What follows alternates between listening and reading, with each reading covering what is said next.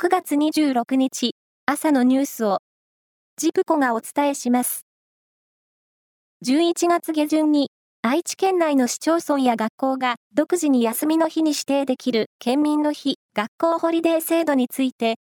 名古屋市は今年度これに参加し11月24日を休校にすると明らかにしました。鈴鹿市で24日まで開かれていた F1 の日本グランプリで、会場の鈴鹿サーキットなどに建てられていた上りが、複数の人によって無断で持ち去られたことが分かりました。サーキットの運営会社によりますと、会場には、選手の写真や名前が1人ずつ印刷された、およそ40種類の上り、合わせて、およそ600本が建てられていましたが、最終日の24日までに一部が無断で持ち去られたということです。サイバー犯罪対策の広報、啓発を強化しようと、警視庁は、昨日、インターネット上のメタバースに、専用のスペースを設置し、運用を始めました。警視庁によりますと、警察が、メタバースを防犯活動に活用するのは初めてということです。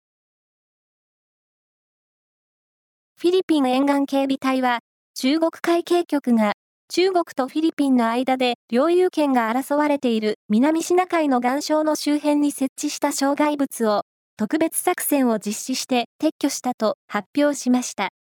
中国の撤去を受けた動きが注視されます。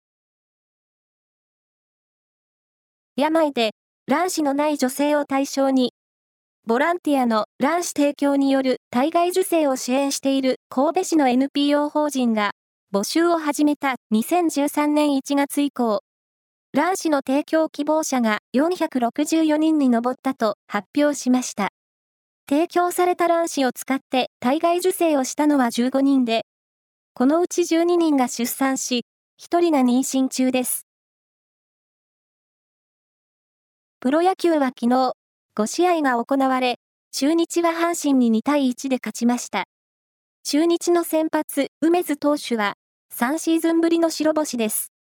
その他の試合は、ソフトバンク、楽天、オリックス、DNA が勝ちました。巨人は、昨日 DNA に敗れて、自力でのクライマックスシリーズ進出の可能性が消え、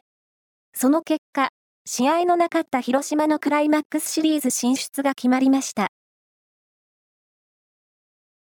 プロ野球の2軍の公式戦に、来年から新しい球団が参加する方針が明らかになりました。新たに参加する球団は、静岡市に本拠地を置く計画を立てている、早手富士山と、独立リーグ BC リーグの新潟アルビレックス BC の2チームです。